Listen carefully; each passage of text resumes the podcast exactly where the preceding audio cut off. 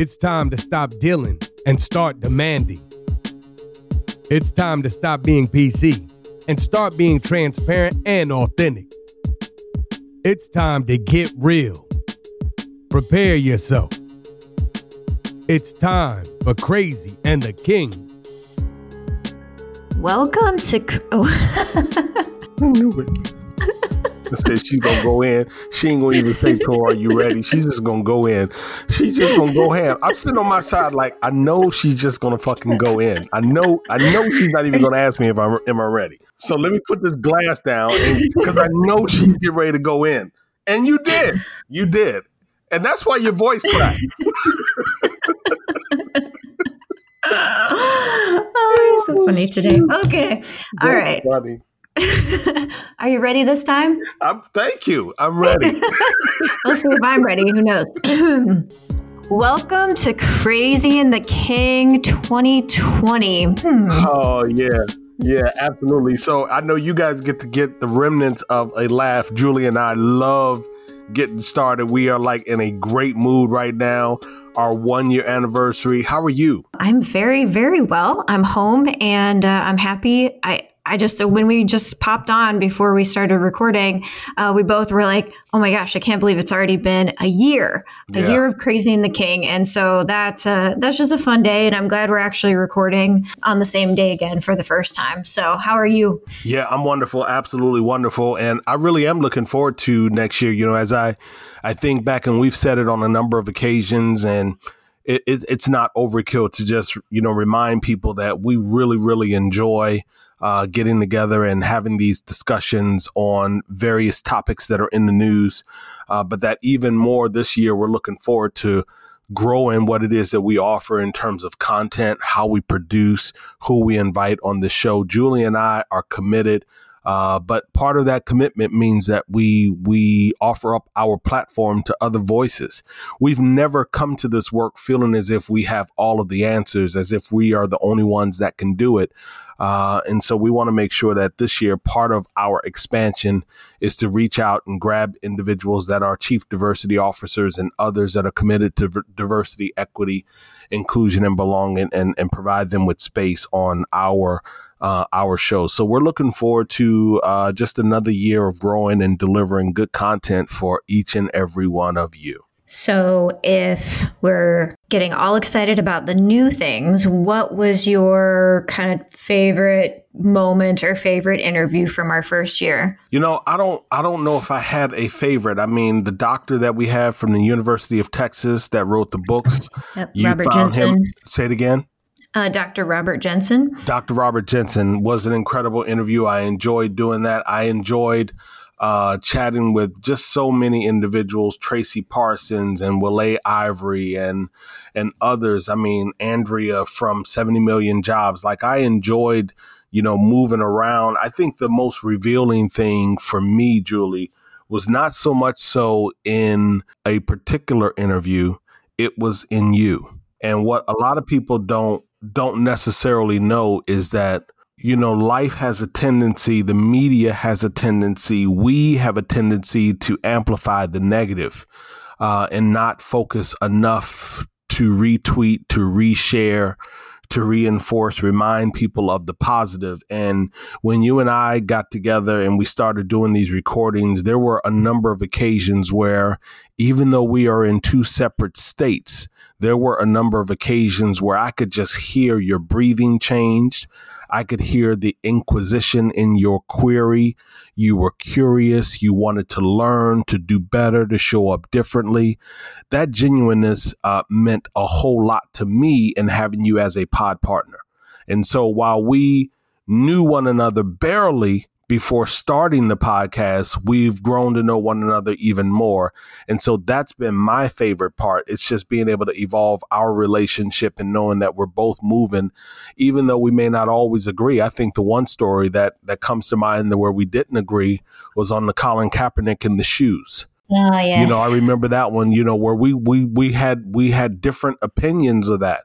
And and still even in having differing opinions, I think you asked me the other day, uh, you said something around Torin, I don't know why you don't really like football. You totally forgot that it was all around it's all around, you know, just supporting Colin. And even before that, and a lot of people don't know this, I haven't watched football in four years. I haven't watched football since the quarterback here in Baltimore got a $100 million contract. For me, when we won that Super Bowl against San Francisco, I was like, yo, he might be good, but he ain't that damn good.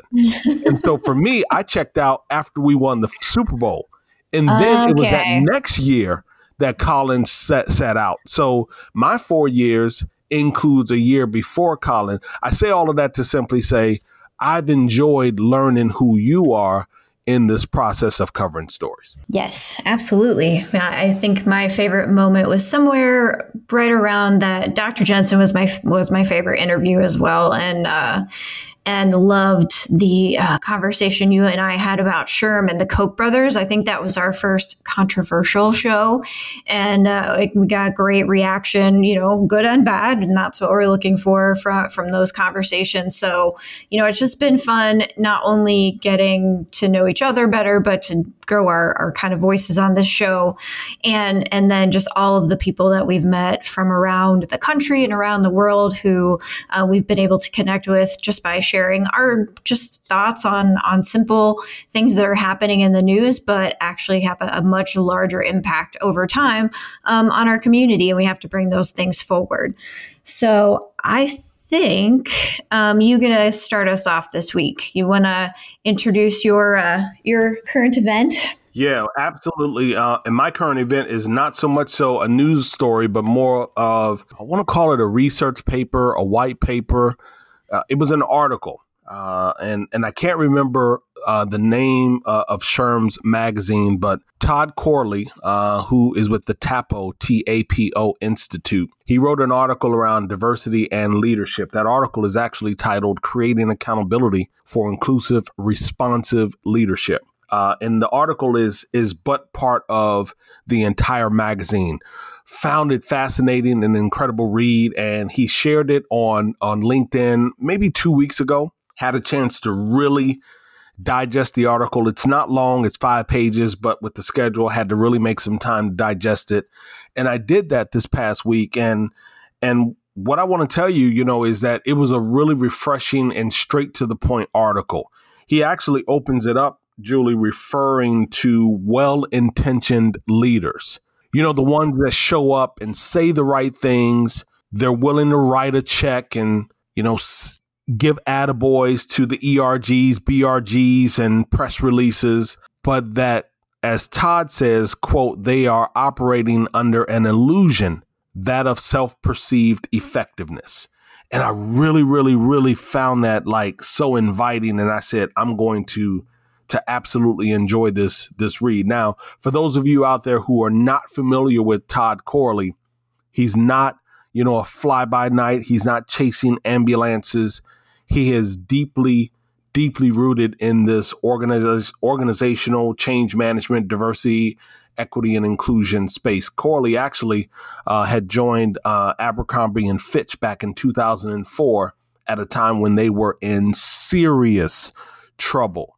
Uh, a point of reference around that trouble included uh, a lawsuit uh, titled Gonzalez versus Abercrombie and Fitch stores, where Abercrombie was uh, violating Title VII of the Civil Rights Act of 1964. And basically, I'll sum it up for you. They were really just doing everything that they could in terms of hiring, focused on you know, collegiate, blonde haired, blue eyed, you know, white individuals. And, and if they deviated from that more often than not, if they hired someone that looked like me or who was Hispanic or Latina or, or any other ethnicity, they more often than not were not allowed to work in the front of the store, Julie. They were actually relegated to positions uh, in the back of the store. Are you familiar with that case at all? Yeah, I mean, it's interesting how much movement uh, lawsuits against Abercrombie and Fitch have have moved kind of our conversation and our inclusion around marketing and hiring.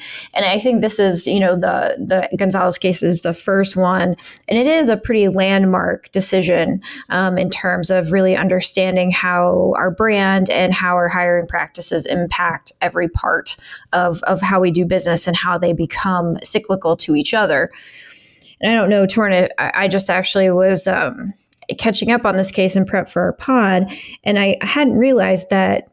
So post settlement, so they settled um, for what fifty million? Is that right? Yeah, that's, that's um, a number that I've seen frequently. Okay, so like $50 million for violation of hiring practices. And they also, in their consent degree, consent decree um, had a six year monitoring period. And, and during that time, kind of roughly between 2008 and 2010, the EEOC actually argued that Abercrombie's marketing diversity or lack thereof again going back to your description of of what the employees look like the models look the same that that is or could be seen as a hiring guide and a part of of the way that EEOC and, and potentially OFCCP would look at how companies are marketing consumer facing, not employer facing that that was ultimately denied. But I think what really happened here with the Abercrombie case is that opened up a national conversation about best practices, not just around um, including people of color and including women into the workforce, but how that advertising and marketing conversation really impacts both the employer brand and the consumer brand. Yeah, absolutely. And again, as Julie said, it was, you know, a bit of a landmark case and it generated tons and tons and tons of national press uh, press coverage. It was even profiled on 60 Minutes. And, and that's when Todd Corley was brought in to uh, help them with their DNI efforts. I can't remember his exact title when he was at Abercrombie, but I just wanted to share that backdrop so listeners uh, would have an idea of who Todd Corley is in writing this article uh, that he wrote for SHRM uh, around accountability for inclusive, responsive leadership. So the reason why I love Todd's article, I really do, is because he acknowledges the fact that for years the conversation has been largely punitive in nature. Punitive in nature or categorized as the right thing to do. I often say, Julie, that uh, I want to chase a conversation that is promise, not uh, punishment. I want to chase a conversation that has promise, not punishment. That if we go about doing this diversity, equity, and inclusion work, it doesn't have to be painful. It may be hard, it may require some shifting, but it doesn't have to be painful. It doesn't have to be finger pointing to the degree, to the extent that we alienate and push people out of the conversation that they that they check out and don't want to to get in and do the work with us. And so I am really looking for people that have, you know, conversations that are are are stoked in and promise. And Todd writes in that way. He talks about the struggle of those that do the window dressing press releases that we see so many companies do.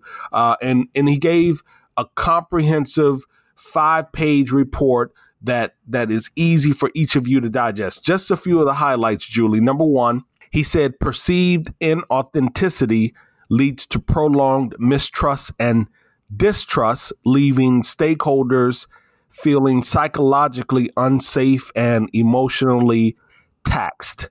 He says that psychological unsafety leads to fear, emotional taxation leads to withdrawal, both lead to exclusion.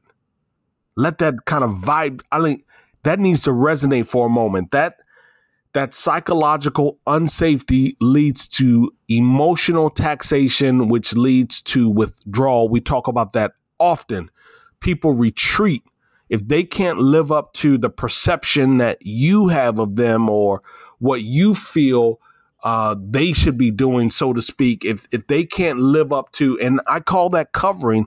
Um, it's, I mean, just deep work done by Deloitte and Kenji Yoshino. We talk about it often. Won't go into it today, but Todd talks about both of them leading to exclusion. He actually made reference to the Edelman Trust Barometer uh, and you know that report that comes out annually where we want leaders. And one of the biggest things in the Edelman Trust Barometer that rises to the top in terms of a data point is employees want their leaders to speak up, let their actions match their words. And then the last thing that I'll kind of highlight from the article, there are certainly a number of worthy highlights, but the article lists six different ways that a leader can show up so a leader can really show up as an individual. Julie, they can show up as a person in the community. They can also show up as a leader with customers. Three different personas of leadership. And what Todd says is he gives a little framework, and there's a nice chart inside of the article that says if you show up in this capacity, in this persona, then this is really what's expected of you from the respective stakeholder. An incredible, incredible five page read. So, Torin, I, think this also connects nicely to some news that just dropped uh, late last week that Goldman Sachs will not be agreeing to take any private company public in what's called an IPO offering or an initial public offering without some diversity on the board of directors and i believe the criteria i have to double check is is at least one woman eh, or it might be one woman or a person of color and, and then on the other side the the care or the stick side that you mentioned a minute ago uh, california actually just enacted a law last week that if a publicly traded company does not have at least one woman on the board, they will fine that company $100,000. Uh, and, and this goes through all of those kind of pieces of why the leadership is so much more important in action and how we're growing tired and and not engaging with the same level of trust or intent that we did with brands a few years ago that we we knew they were just talking about it and they didn't have that action but we were glad that we were talking about it. Now we're moving on to that next place. Yeah and you remember last week what uh, uh i'm sorry when we recorded our last session you asked what a what's one of the things that I'm looking forward to in 2020? And what I said to you was that I believe we're going to have more Me Too times up type moments. Yeah. And not Me Too in, in, in specificity, but that people were going to speak up beginning to speak up. And so, uh, when you mentioned a moment ago, Goldman Sachs, actually, their CEO, David Solomon, he made that announcement in Davos uh, last week uh, okay. over in Switzerland.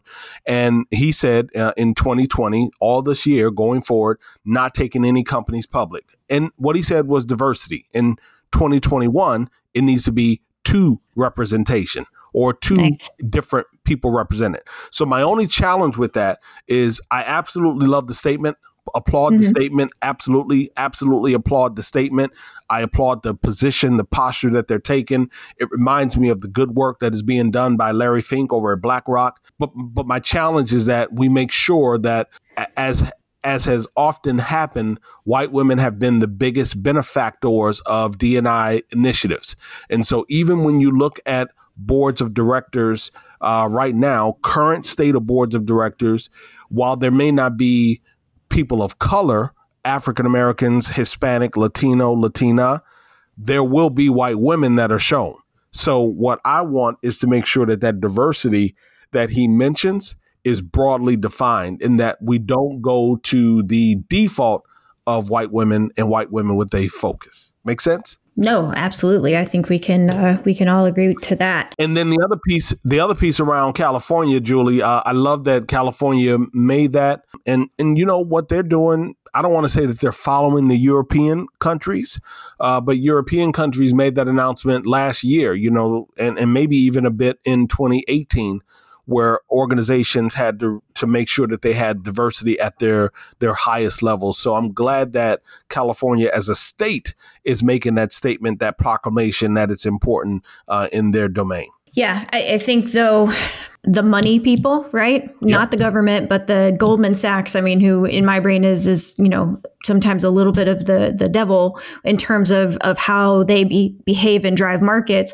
when they're starting to at least get to the bare bones importance of some diversity like i think that in the long term that's that could be much more impactful as a carrot as an opportunity and as a a gauntlet because of how much money is controlled and moved through Goldman Sachs, um, you know, as, as, a carrot rather than as the stick that that we've got with the California fine, who I agree is going to move just towards more and more European kind of model financial and, and economic um, policies, and, and we'll see that this year with uh, GDPR as well in California. Yeah. So be, as we close out the article uh, around Todd Corley. Uh, we'll make sure we put in the show notes all of his links to his Twitter account, podcast, and uh, of course his website. But there is a powerful stat that I just want to read to all of you. Uh, he closes the article towards the end. He says that according to Pew Research Center, within 25 years, America's population will be its most heterogeneous in history. By mid century, there will be 2 billion elderly and 2 billion young people in the world living and or working on the same planet, representing one of five races, seven generations, 63 genders, 4,200 religions, and 5,000 cultural ethnicities in nearly 6,000 languages. If that does not share with you that we have a wide, wide, wide definition of diversity and an even wider and more critical definition of inclusion, I don't know what does. This article really examines the accountability and frameworks and the behavioral patterns in organizations where inclusion has become a matter of pride. I'm going to make sure that I put this article on my LinkedIn page. So if you are listening to the pod, go over to my LinkedIn page and I'm going to make sure that the article is there.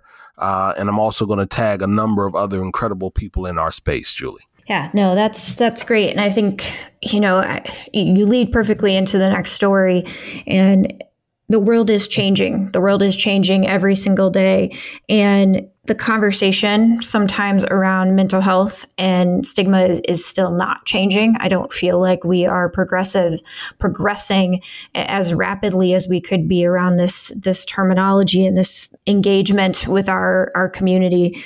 And I, I saw an article that I, I'm actually I've it's from the Wall Street Journal.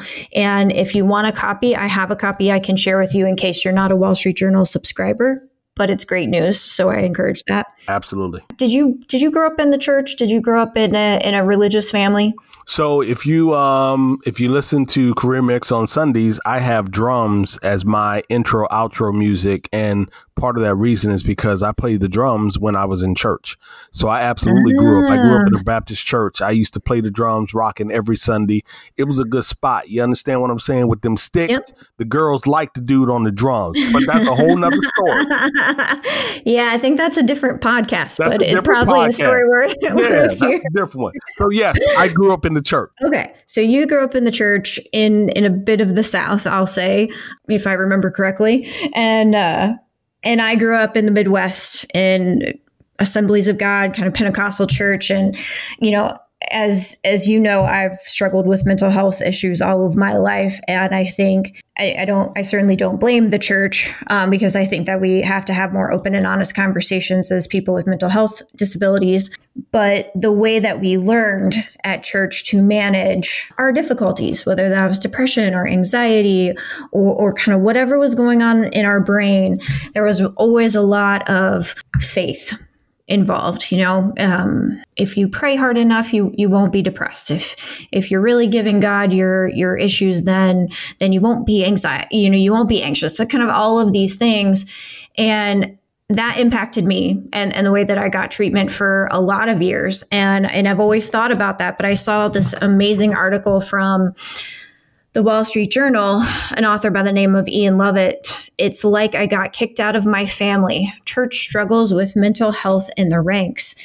And probably everybody is going, okay, so what what does this have to do with with DNI, Julie, and, and what does it have to do with um, how I'm doing my job and, and maintaining my workforce?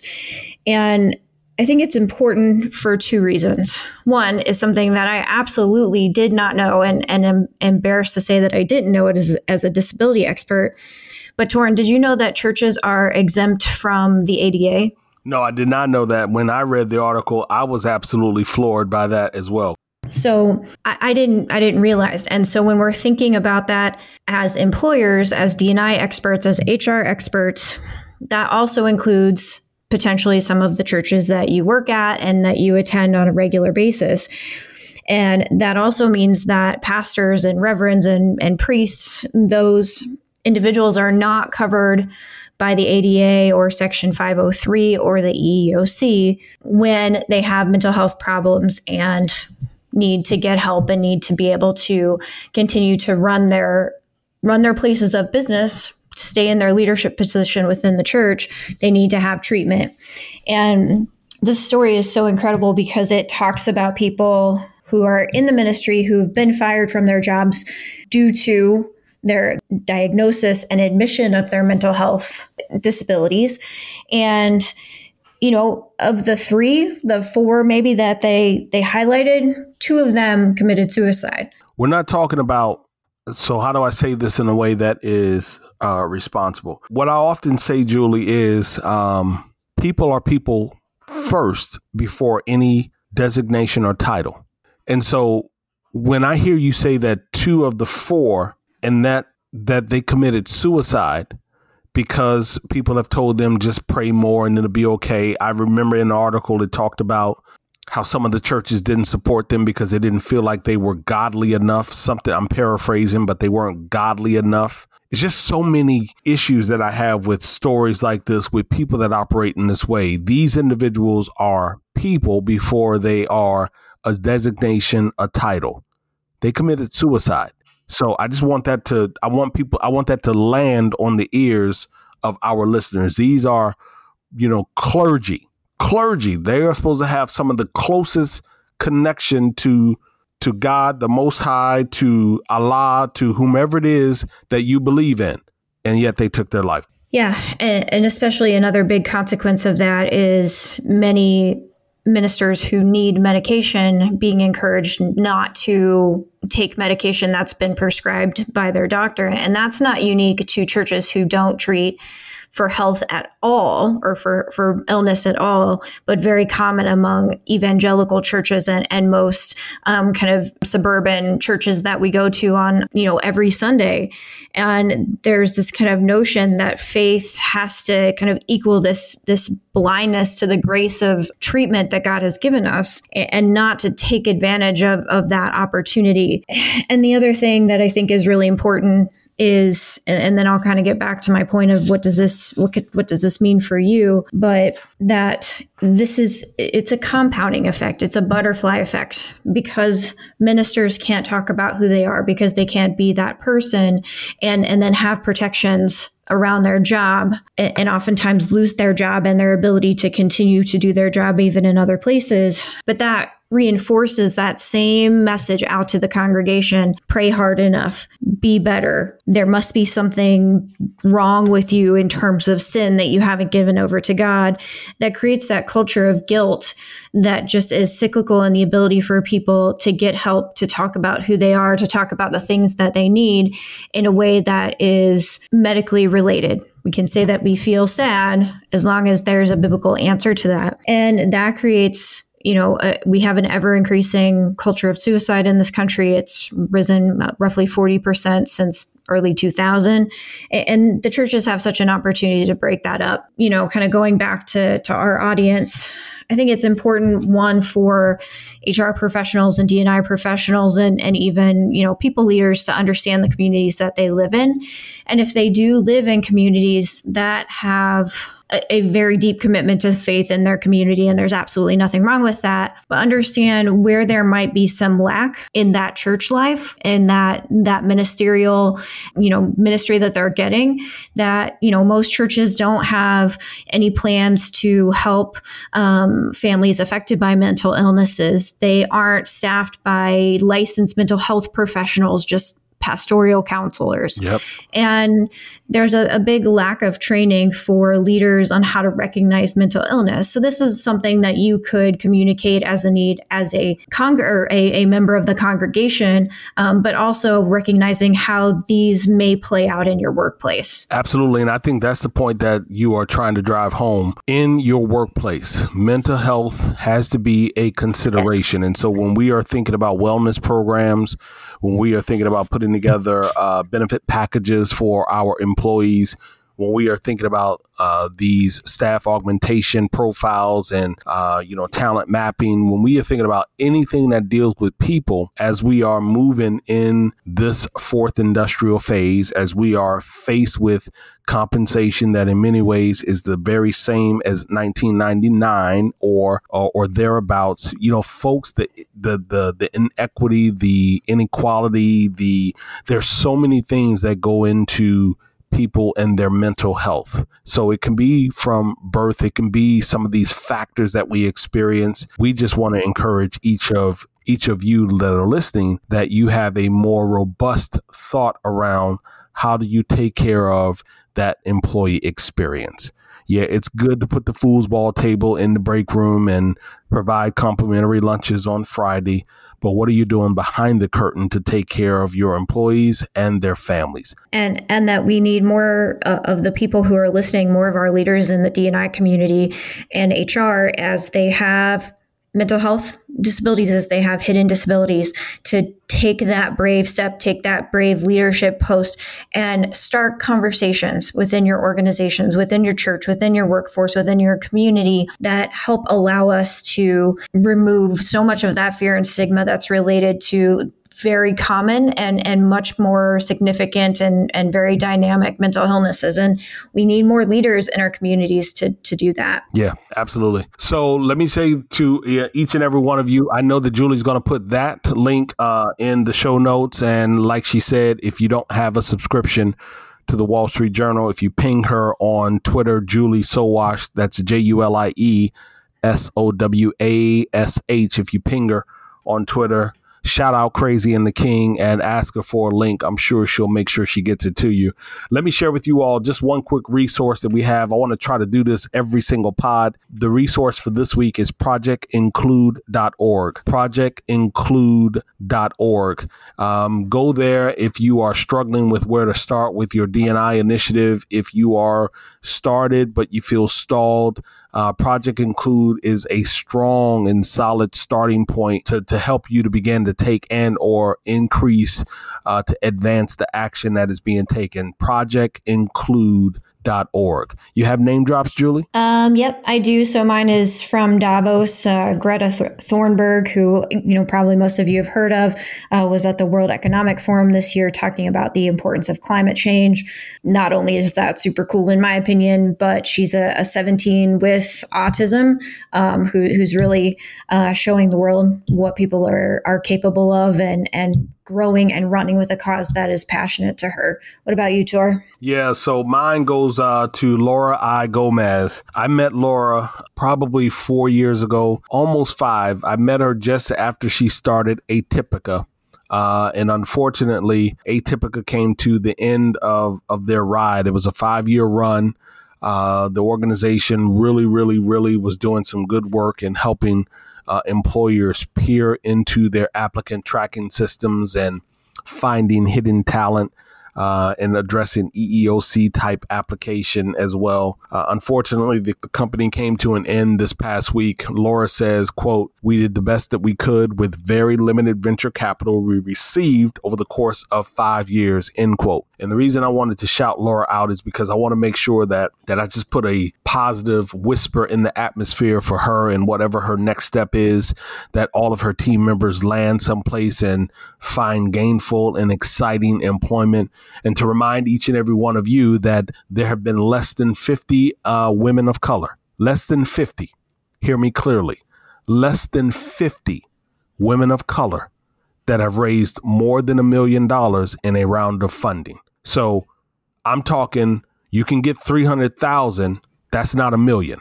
There have been less than 50 women of color that have raised more than $1 million in a single round of funding. Part of the reason why Atipica is no longer on the scene. So shout out to you, Laura I. Gomez, wishing you well in whatever your next steps are. Awesome. So thank you for that. I, I love those kind of shout outs or name drops.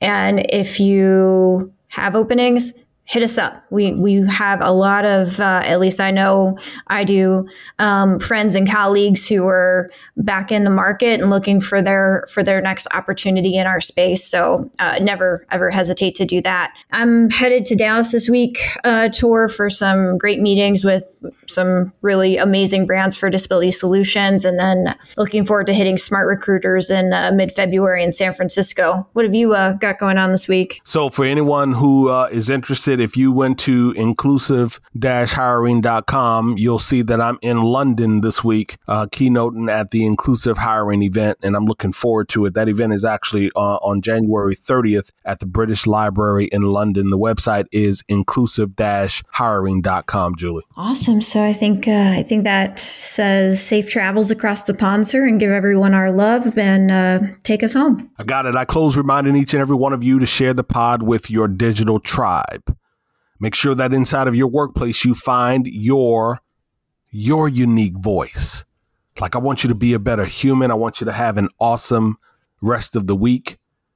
Remind you to catch me on SiriusXM channel 126, 1 p.m. each and every Sunday. I celebrate my one year anniversary next week with SiriusXM. It's been crazy over the last 52 weeks with Julie and with SiriusXM, but I've enjoyed every single moment. For now, Julie and I are ghosts. Thanks for listening to Crazy and the King podcast. I'm Julie Sowash, your co host with Torin Ellis. Follow us on social media as Torin Ellis or Julie Sowash, and also follow our hashtag Crazy and the King. This episode was produced by my gorgeous husband, Chad Sowash, and our music is by DJ Cells, straight out of Baltimore. You can find Crazy and the King wherever you find your podcasts Please rate us, and if you like it, share it with a friend. We'll see you soon.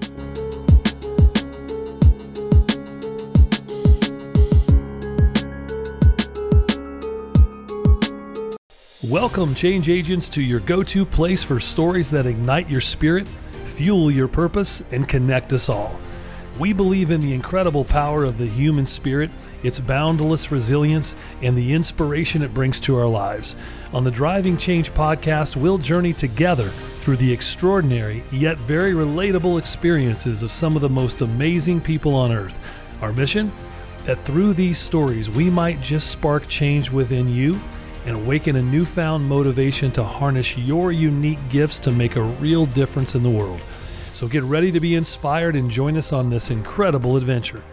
You can find the Driving Change podcast on Apple Podcasts, Spotify, iHeartRadio, or wherever you love listening to your favorite podcasts.